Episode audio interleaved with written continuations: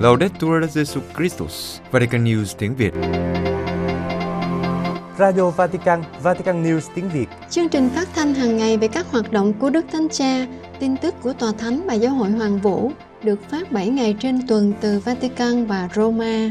Mời quý vị nghe chương trình phát thanh hôm nay, thứ ba ngày 16 tháng 5, gồm có Trước hết là bản tin Kế đến là mục Nền Kinh tế Francisco. và cuối cùng là gương chứng nhân. Bây giờ kính mời quý vị cùng anh Huy và Quế Phương theo dõi tin tức. Đức Thánh Cha than phiền về luật an tử mới ở Bồ Đào Nha. Vatican, hôm thứ Bảy 13 tháng 5, lễ Đức Mẹ Fatima, trong cuộc gặp gỡ các tham dự viên Đại hội của Liên hiệp Thế giới các tổ chức phụ nữ công giáo, Đức Thánh Cha đã bày tỏ sự đau buồn về việc Bồ Đào Nha hợp pháp hóa euthanasia, thường được gọi là an tử. Đức Thánh Cha nói, hôm nay khi chúng ta cử hành kỷ niệm về những cuộc hiện ra của Đức Trinh Nữ Maria với các trẻ chăn cừu ở Fatima, tôi rất buồn bởi vì ở đất nước nơi Đức Mẹ hiện ra, luật giết người đã được ban hành. Ngài nói thêm, đây là một bước nữa trong danh sách dài các quốc gia thực hiện an tử. Ngày 12 tháng 5, Quốc hội Bồ Đào Nha đã bỏ phiếu cho phép hỗ trợ tự tử về mặt y tế trong một số trường hợp hạn chế. Luật pháp quy định rằng một người yêu cầu trợ tử phải ở trong tình trạng đau khổ dữ dội với thương tật nghiêm trọng hoặc mắc bệnh nghiêm trọng và không thể chữa khỏi. Một bác sĩ cũng có thể làm cho bệnh nhân chết bằng an tử khi việc trợ tử về mặt y tế không thể thực hiện được do bệnh nhân bị khuyết tật về thể lý. Trợ tử là việc cung cấp thuốc gây chết người để bệnh nhân có thể tự kết liễu sự sống, trong khi an tử là việc bác sĩ trực tiếp làm cho bệnh nhân chết cách nhẹ nhàng. Luật mới của Bồ Đào Nha được đa số phiếu thông qua, đảo ngược quyền phủ quyết trước đó của Tổng thống Marcelo Rebelo de Souza, một tín hữu công giáo. Đức Thánh Cha cầu nguyện cho lệnh ngừng bắn giữa Israel và Palestine được duy trì. Vatican, trong buổi đọc kinh lạy nữ vương thiên đàng vào trưa Chủ nhật 14 tháng 5, Đức Thánh Cha Francisco đưa ra lời kêu gọi hòa bình cho thánh địa. Ngài cầu nguyện cho lệnh ngừng bắn được ký kết giữa Israel và các chiến binh ở giải Gaza có thể được duy trì. Israel và các chiến binh thánh chiến Hồi giáo ở giải Gaza đã tấn công nhau từ thứ ba tuần trước khi một cuộc không kích của Israel giết chết ba chỉ huy hàng đầu của nhóm. Đức Thánh Cha đau buồn vì các cuộc giao tranh vũ trang giữa người Israel và người Palestine đã làm nhiều người thiệt mạng, trong đó có những người dân vô tội kể cả phụ nữ và trẻ em. Ít nhất 13 thường dân được cho là đã thiệt mạng ở Gaza do các cuộc tấn công, bao gồm cả trẻ em mới 4 tuổi.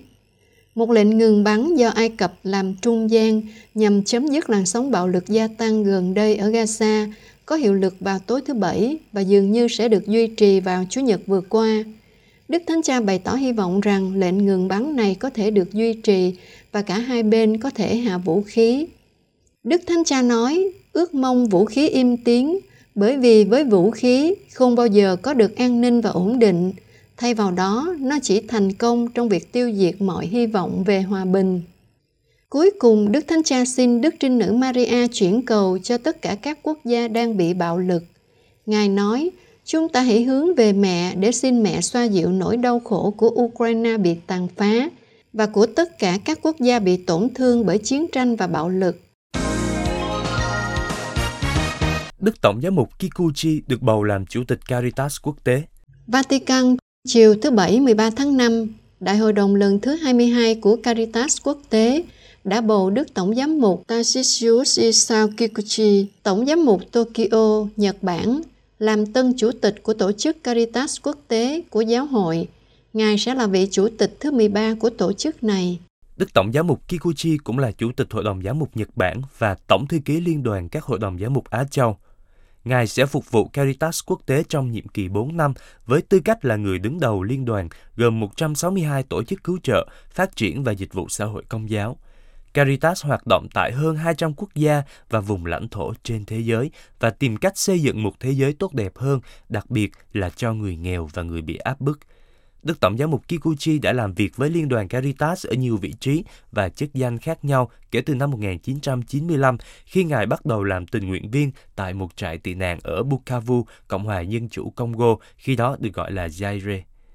Đức cha từng là giám đốc điều hành của Caritas Nhật Bản từ năm 1999 đến năm 2024 và chủ tịch Caritas Nhật Bản từ năm 2007 đến năm 2022. Ngài cũng là chủ tịch Caritas châu Á từ năm 2011 đến năm 2019, thành viên của Ủy ban điều hành Caritas quốc tế từ năm 1999 đến năm 2004 và là thành viên của Hội đồng đại diện từ năm 2011 đến năm 2019. Trong bài phát biểu trước các thành viên Caritas hôm thứ Sáu 12 tháng 5, Đức Tổng giám mục Kikuchi nói, Caritas phải ở tuyến đầu để tiếp nhận, đồng hành, phục vụ và bảo vệ người nghèo và những người dễ bị tổn thương. Sứ mạng này phải được duy trì và thu hút mọi sự chú ý của các thành viên của liên đoàn và tôi mong muốn trở thành một người lãnh đạo toàn thể tổ chức để hoàn thành sứ mạng quan trọng này của giáo hội cùng với vị tổng thư ký. Xin mời tất cả mọi người cùng đồng hành. Trong cuộc phỏng vấn đầu tiên sau khi được bầu làm chủ tịch Caritas quốc tế, Đức Tổng giám mục Kikuchi nói với Vatican News rằng Caritas cung cấp nhiều điều khác hơn là chỉ hỗ trợ từ thiện. Với tư cách là tổ chức bảo trợ cho các tổ chức bác ái địa phương của giáo hội, Caritas tìm cách làm nhân chứng cho tình yêu của Thiên Chúa để cho mọi người thấy rằng đây là cách Thiên Chúa yêu thương tất cả mọi người. Ngài nhấn mạnh rằng Caritas bao gồm các tình nguyện viên cơ sở ở khắp nơi trên thế giới, những người mang đặc điểm của Caritas.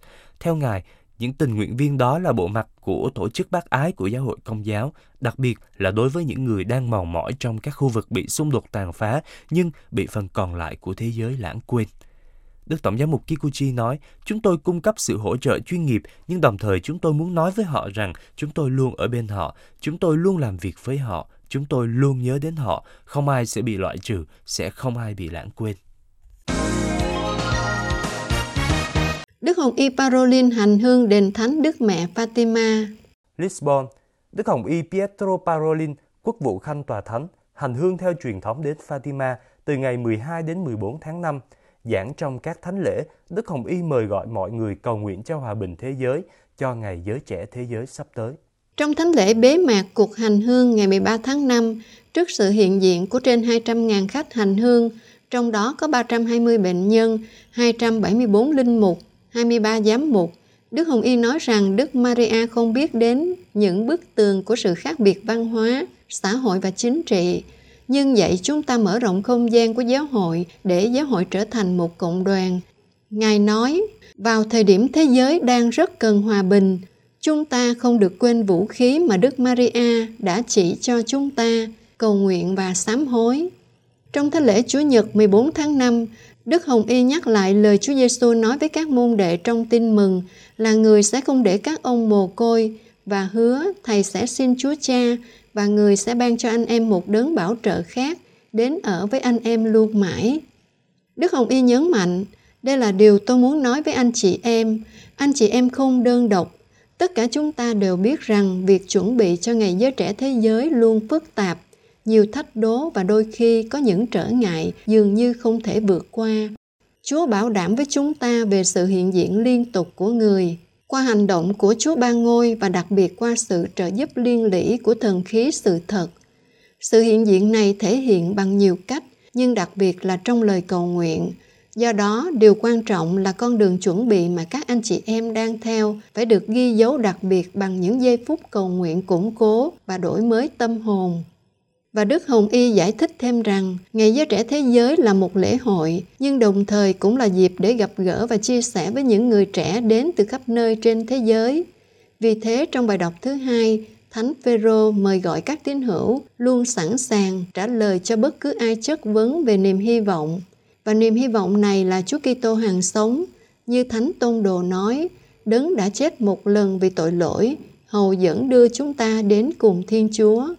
Quốc vụ Khanh Tòa Thánh nhận xét, hiện nay nhiều người trẻ đang trải qua một khoảng trống hiện sinh thường không cho phép họ tìm thấy ý nghĩa cuộc sống.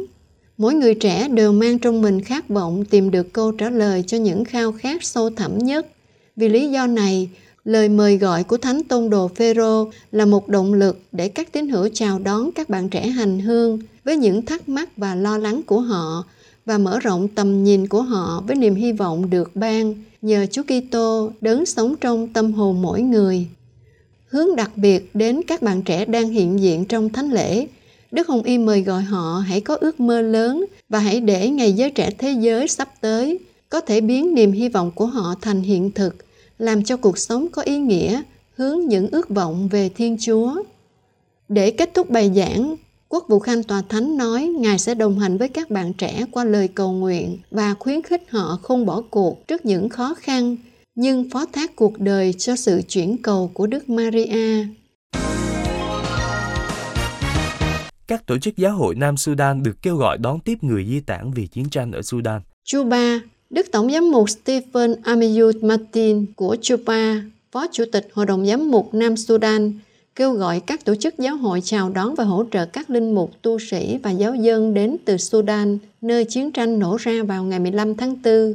Phát biểu trong cuộc họp khẩn cấp vào ngày 10 tháng 5 tại thủ đô Nam Sudan, Đức Tổng giám mục đã đề cập đến lá thư mà Ngài đã gửi cho tất cả các dòng tu và tổ chức của giáo hội trong Tổng giáo phận.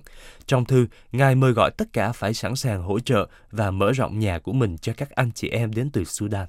Ngài nói, chúng ta phải mở cửa cho tất cả các linh mục, tu sĩ và giáo dân đến với chúng ta. Chúng ta phải sẵn sàng hỗ trợ cho tất cả những ai vì bạo lực buộc phải chạy trốn. Chúng ta hãy chuẩn bị không gian cho họ. Từ khi cuộc xung đột bắt đầu, đã có ít nhất 528 người thiệt mạng và 4.599 người bị thương. Ngoài ra còn nhiều người chết do xung đột không được tiếp cận các dịch vụ cơ bản như chăm sóc y tế. Tịch giả Stephen Niodo của Malacan của Nam Sudan lưu ý rằng mặc dù số người chạy trốn bạo lực ngày càng gia tăng, nhưng viện trợ của chính phủ vẫn còn rất thấp. Ngài than phiền, phản ứng của chính phủ vẫn còn rất thấp vì việc tiếp nhận người dân ở biên giới là rất lớn và hàng ngàn người đang bị mắc kẹt ở Riverside của Ruwen và cả ở Melut. Về phần giáo hội, tổ chức Caritas của giáo phận Malacan đang cung cấp hỗ trợ nhân đạo khẩn cấp cho hàng ngàn người Nam Sudan chạy trốn chiến tranh ở Sudan. Trong phiên họp đặc biệt lần thứ 36 của Hội đồng Nhân quyền ở Liên Hiệp Quốc về tác động nhân quyền đối với cuộc xung đột đang diễn ra ở Sudan, phái đoàn tòa thánh bày tỏ lo ngại về những tác động nhân đạo nghiêm trọng của cuộc xung đột. Vì vậy, tòa thánh kêu gọi các bên ngừng các cuộc tấn công vũ trang và đảm bảo quyền tiếp cận các nhu yếu phẩm cơ bản cho người dân.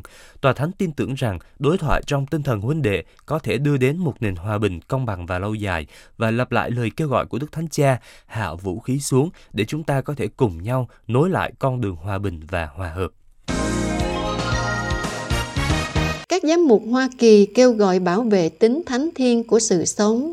New York, sau nhiều vụ xả súng gần đây làm cho nhiều người thiệt mạng và gây bất an cho dân chúng, các giám mục Hoa Kỳ kêu gọi chính phủ có các biện pháp tốt hơn để tính thánh thiên của sự sống được bảo vệ.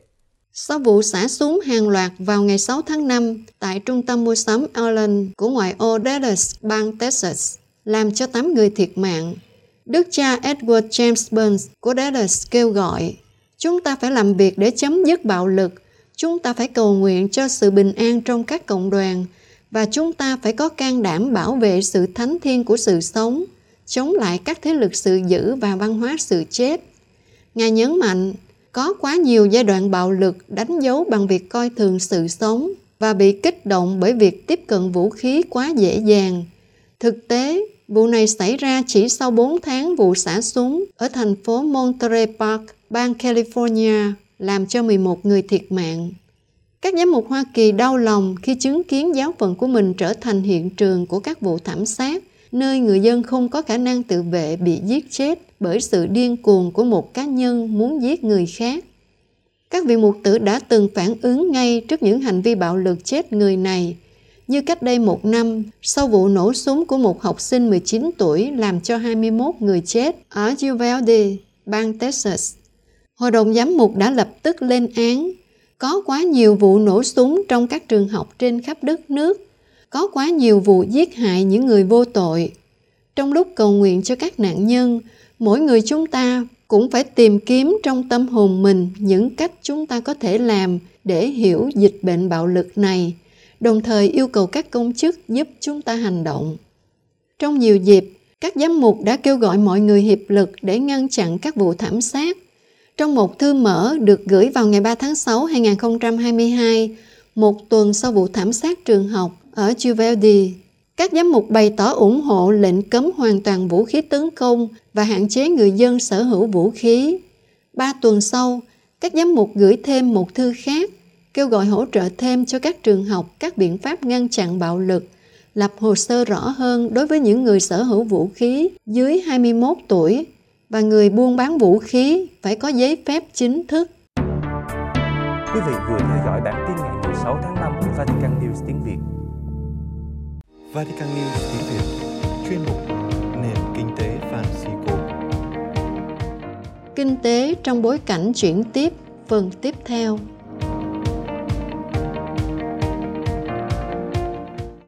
Tuần trước nói mấy cái chuyện số liệu rồi. Thông tin này kia không biết là học trò hiểu được chút gì không ta hay là xíu cho làm bài kiểm tra 15 phút nhỉ? Thôi chắc vậy đi, chắc uh, tự xem đi không cứ học mà cứ chạy lông nhông cái này không biết có nhớ được gì hay không.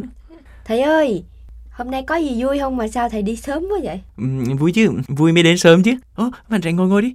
Ồ, dạ, dạ, nay khỏe không? Tuần này có vẻ khỏe hơn tuần trước ha. Thấy tươi mới quá. Không biết hôm nay có cái âm mưu gì mà có vẻ là chào đón rôm rã dữ ta. Thôi nghỉ ngơi đi, à, rồi à, thầy có chuẩn bị giấy bút rồi này. Làm bài kiểm tra 15 phút nhé. Cái gì? Vui của thầy đấy hả? Thì à, tuần trước đó, tuần trước mình học là nhiều khi cái bên ngoài có vẻ hào nhoáng rồi có những cái ý hướng tốt lành này kia nào là năng lượng sạch các kiểu mà chắc gì đã ừ, giúp ích cho người nghèo hay người bên lề đúng không? Thì có liên quan gì tới con đâu mà thầy kiểm tra 15 phút. Ý là nhiều khi chúng ta trong cuộc sống là phải ngưng lại một chút rồi mình ngưng lại trong phán đoán cần một cái bước lùi. Rồi mình mới mới biết được cái mới có cơ may là biết được thực sự cái đằng sau là gì. Không con ngừng rồi ở nhà con có ngừng rồi con cũng có suy nghĩ. Nói chung là con tự kiểm tra mình rồi thì không phải kiểm tra con lại đâu. Ok vậy thôi ha. Không cần phải kiểm tra gì ghê gớm nhưng mà kiểm tra 15 phút thì cần. Không biết là làm cái gì đây. Thôi thì vẫn lời thầy. Cái này là chỉ là một cái um, câu hỏi rất là đơn sơ thôi nhá đúng 15 phút thôi thầy. Đúng 15 phút. Ừ, đối với con 15 phút con không có viết được gì đâu thầy ạ. À. tại vì thì sau khi uh, mỗi bài học về nhà con suy tư nhiều thứ lắm. Ừ, con mà muốn mà ghê vậy mà thầy muốn kiểm tra con hả? Là con phải mất cả ngày đó. Con phải làm một bài tiểu luận đó chứ 15 phút nó không đáng thầy ạ. Giờ thầy cho con câu hỏi đi con sẵn sàng làm nè. Ủa, đâu cần phải làm gì đâu. Câu hỏi này là câu hỏi à, không phải trả lời liền dạ thì ý ừ. con này là về nhà con sẽ làm á ý là bạn trẻ khi đưa ra một bình luận trên mạng xã hội này hoặc khi mình lướt một cái tin hoặc lướt một cái video ngắn trên mạng xã hội thì đã bao giờ mình thực hiện một cái bước lùi trong ngoặc kép á hoặc là cái bước ngưng lại trong cái phán đoán của mình chưa à Thôi, hey, không phải để à. trả lời ngay lập tức. Dạ dạ con hiểu rồi thôi con sẽ không hề đá động gì tới cái vấn đề này nữa. Thôi mình vô bài học đi thầy ha. Ồ thì nãy giờ là vô bài học rồi đó. Thầy màu đề được này thầy cũng được cái khả năng màu đề hơi lòng vòng đó nha. Không hề lòng vòng luôn á. Cái đó là đi thẳng vào vấn đề nhưng mà đi thẳng một cách hơi hơi gián tiếp thôi. Vậy thì thầy đang muốn nói với, con là về vấn đề mình à, lướt mạng xã hội hả thầy? Ờ không, đâu đâu lướt mạng xã hội gì. Đang nói về cái câu chuyện là ngưng ngưng lại trong cái phán đoán của mình rồi cần thời gian nhìn lại đó. Tại bởi vì tuần trước là mình nói về cái chủ đề gì bạn bạn trẻ còn nhớ không? Ừ, không phải tuần trước tuần trước á là thầy có nhớ mình nói về cái gì không? À tuần trước mình nói về mấy cái khóa học online lãnh đạo Francisco rồi đó đúng không? Dạ tuần trước à. nữa chứ không phải là tuần trước. À nhiều khi giờ cũng già cả rồi đầu óc nó cũng xuống. Tuần này mình sẽ tiếp tục với cái kỳ hôm trước là nói về cái việc kinh doanh trong bối cảnh chuyển tiếp đó phải không thầy? Đúng rồi và hình như nhiên... đúng rồi bạn trẻ coi như là chúng ta đã nói về câu chuyện là những cái đầu tư cho năng lượng tái tạo đúng không? Dạ. Và à, đầu tư cho pin các năng lượng tái tạo đạt đến mức kỷ lục nhưng mà nhưng mà không có đem lại lợi ích cho người nghèo với lại những người bên lề xã hội đó phải không thầy? À, đúng rồi, tức là không hẳn là chưa có đem lại mà theo những thông tin mình thâu nhận được thì trong cái bối cảnh ngắn hạn thì chưa thấy gì, còn không biết trong dài hạn thì như thế thì nào. Như thế nào? À. Ừ. Thì tuần này mình nói về chuyện gì nữa hả thầy? Thôi thì cũng phải nói là các bạn trẻ rồi các chuyên gia trong cái làng à, đang nghiên cứu về câu chuyện kinh doanh trong bối cảnh chuyển tiếp đã làm được gì chứ à đúng rồi cái đó hay. Vậy thầy tìm hiểu thầy thấy người ta làm được gì thầy kể cho con nghe với. Thì hình như cũng là một điệp khúc cũ đó. Làm không chia được bao nhiêu chủ yếu là ý hướng tốt lành thôi.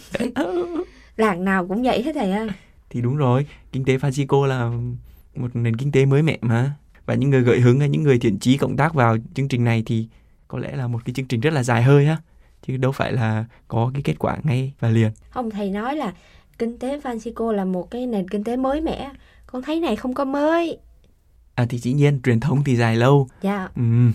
nhưng mà để mà đem ra thực hiện thì là đúng là mới thiệt. À, trở lại một chút thì làng này xem cái quá trình chuyển đổi là một cái một cái vòng tròn mà nó có tính đạo đức các bạn trẻ. Chứ không chỉ là cái vòng tròn về về mặt uh, lợi nhuận kinh doanh hoặc là vòng tròn về uh, câu chuyện tối đa hóa dòng tiền ha. Vì vì là một vòng tròn đạo đức nên là cái chuyển đổi này nó đòi hỏi là đam mê này rồi trái tim kết nối với khối óc và dĩ nhiên là cái tính đạo đức nó nằm ở chỗ đó. Nhưng mà thầy ơi ngưng lại một chút.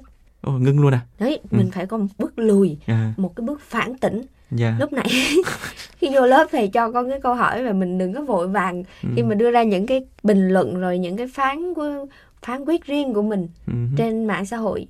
Nó có liên quan gì tới cái việc của cái làng này không thầy? À, làng này thì không biết là có liên quan đến bình luận mạng xã hội hay không nhưng mà ừm, cái chính là mình đang nói về câu chuyện là mình ngưng lại và mình cẩn trọng á. À, À, thì thì thì cái ừ. làng này người ngưng lại. Ta không làm nữa. Không thực ra thì làng này cũng đang à, cố gắng à, thúc đẩy một số dự án giúp chuyển đổi và nâng cao cái việc bảo quản nông sản cho nông dân ở Mỹ Latin này hoặc là liên kết với một số trường học công giáo tại Ý, Bồ Đào Nha hay là tại Đức trong việc đồng hành với các hoạt động khởi nghiệp liên quan đến hoạt động kinh doanh tái tạo. Tức là gắn kết giữa cái câu chuyện mà chúng ta bàn đó phát triển bền vững và câu chuyện về à, Fratelli Tutti. Nói chung cái vòng tròn đó nó xoay một hồi nó lại quay vào cái điểm vào cái tâm là Fratelli Tutti và và Laudato Si chắc là sau à, bao nhiêu kỳ đó sau à, 30 kỳ nói về kinh tế Francisco thì có vẻ như bạn trẻ cũng thầy cứ khen hoài con nghe thầy khen câu này nhiều lắm rồi. Vấn đề là ngưng lại và xem là nói gì nói nãy giờ thầy trò mình nói cũng nhiều quá mà con thấy nó cũng xoay vòng tròn lắm rồi. Đầu óc con nó cũng xoay vòng tròn dữ lắm luôn rồi á. Cho nên bây giờ con chốt lại câu như vậy.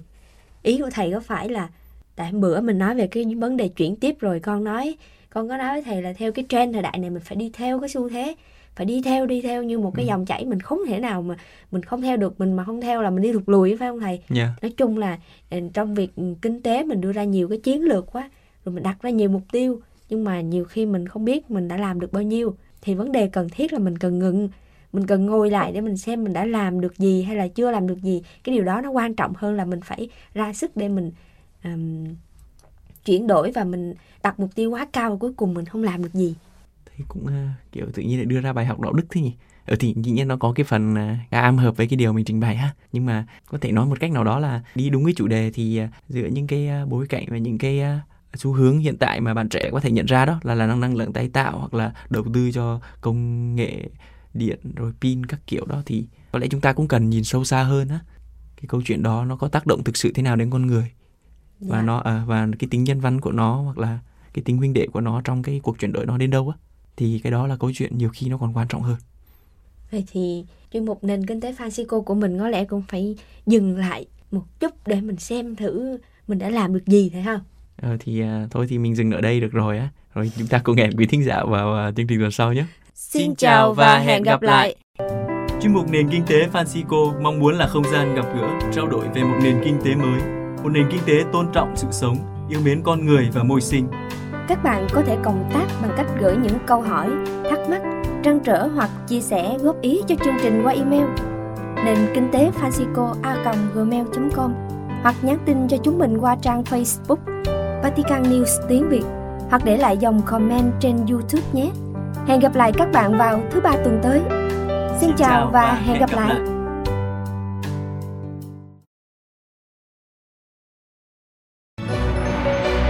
Vatican News tiếng Việt Chuyên mục Gương chứng nhân Bác sĩ Michael Pressure dấn thân chăm sóc bệnh nhân giai đoạn cuối. Bác sĩ Michael Bressa không chỉ được biết đến là người đã phát minh ra phương pháp giúp bệnh nhân suy thận có thể vượt qua khó khăn trong lúc chờ nhận thận từ một người hiến, nhưng còn là người đã dành hàng triệu USD cho việc chăm sóc những người bệnh ở giai đoạn cuối đời. Là một bác sĩ trẻ, tốt nghiệp từ Đại học Georgetown của Mỹ, bác sĩ Michael Bressa đã giúp khám phá ra cách giúp bệnh nhân suy thận.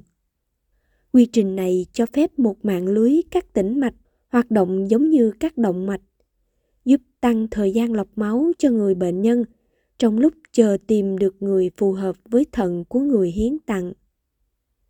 Phương pháp của bác sĩ vẫn được sử dụng cho đến ngày nay và đã cứu sống hàng chục triệu người.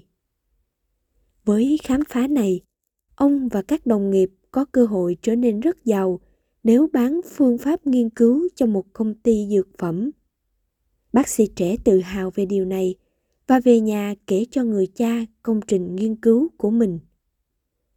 Theo điều kiện của công ty dược, các nhà phát minh phải giữ bí mật trong một năm để họ có thể chuẩn bị mở các trung tâm lọc máu trên thế giới cùng một lúc. Trước yêu cầu này, cha của Bressa thúc giục bác sĩ trẻ tặng phát minh nếu phải chờ đợi một năm nữa, nhiều người không có cơ hội được cứu sống. Trong một cuộc nói chuyện tại New York vào năm 2018, bác sĩ Bressa kể lại rằng cha ông lập luận Chúa đã cho ông khả năng phát minh ra quy trình. Vì thế, ông không có quyền trì hoãn trao ân ban này cho những người đang gặp nguy hiểm đến tính mạng. Người cha lớn tuổi cảnh báo con trai rằng nếu bác sĩ Bressa để cho công ty dược phẩm quyết định điều này, mỗi khi soi gương, bác sĩ sẽ nhìn thấy khuôn mặt của những em bé có cha mẹ đã chết vì bác sĩ kiên quyết muốn kiếm được nhiều tiền. Vì vậy, thay vì thỏa thuận với công ty, bác sĩ Bressa và người đồng phát minh là bác sĩ James Chimino đã đăng một bài báo về nó trên tạp chí y học New Ireland vào năm 1966, dẫu cho họ mất cơ hội làm giàu. Trong quãng đời còn lại, bác sĩ Bressa xem sự cống hiến trong ngành y học là lời tạ ơn Thiên Chúa vì những gì người đã ban cho ông. Thay vì nhận một vị trí danh dự được mọi người biết đến ở một bệnh viện nổi tiếng, ông đã đến làm việc tại một bệnh viện Calvary do các nữ tu dòng đa minh điều hành dành cho những bệnh nhân nghèo ở một khu vực thuộc New York. Tại trung tâm y tế này, với tư cách là giám đốc y khoa, bác sĩ Bressa giám sát thực hành một phương pháp hỗ trợ sự sống cho các bệnh nhân ở giai đoạn cuối để họ tìm được sự bình an và hạnh phúc cho đến khi qua đời một cách tự nhiên cách tiếp cận của bác sĩ được nhiều người ủng hộ như câu trả lời cho những lời kêu gọi trợ tử bác sĩ Bressa qua đời tại nhà riêng ở Yorktown High, New York vào ngày 19 tháng 4 vừa qua, hưởng thọ 90 tuổi. Tiếp nối tinh thần phục vụ người khác của ông, trong sáu người con thì ba người là bác sĩ và một người cháu cũng theo ngành y. Trong thánh lễ an táng của ông, ngày 24 tháng 4, qua một video, Đức Hồng Y Timothy Dolan của New York đã nói rằng Bác sĩ Brescia là một tông đồ thực sự của những người đang hấp hối. Theo thông cáo báo chí từ Calvary, một bệnh viện chuyên cung cấp dịch vụ chăm sóc giảm nhẹ cho bệnh nhân mắc bệnh ung thư giai đoạn cuối và các bệnh giới hạn sự sống khác. Bác sĩ Bressa được nhiều người coi là người đồng sáng lập trung tâm chăm sóc người hấp hối và giảm nhẹ ở Mỹ. Ông đã biến tổ chức New York thành lập vào năm 1899 thành một nơi dẫn đầu thế giới về chăm sóc y tế cuối đời. Trong đời sống thực tế và trong việc vận động cộng đồng chống trợ tử ở cấp bang và trên toàn quốc, ông Ressa nhấn mạnh rằng liên quan đến sự đau đớn, ngay cả những cơn đau khủng khiếp nhất do ung thư luôn có thể được thực hiện bằng thuốc. Điều có thể thách đố hơn và là điều mà trung tâm Canvari cố gắng giải quyết, đó là sự đau khổ đến từ trầm cảm, sợ hãi, cô đơn. Ông Ressa luôn nói rằng đáp ứng tinh thần và cảm xúc cũng là một phần quan trọng của y học cũng như lâm sàng. Chìa khóa trong cách tiếp cận các bệnh nhân của bác sĩ là chạm và ôm người hấp hối. Sự hiện diện trung thành của những người chăm sóc, của người thân và gia đình. Bác sĩ từng khẳng định với các đồng nghiệp tôi sẽ không bao giờ bước vào căn phòng có nhiều ống tim với xác chết tôi sẽ bước vào và ôm những người này trong vòng tay của mình cho họ đắm mình trong bể yêu thương tôi ước mong chúng ta có sức mạnh để dừng lại sự điên rồ này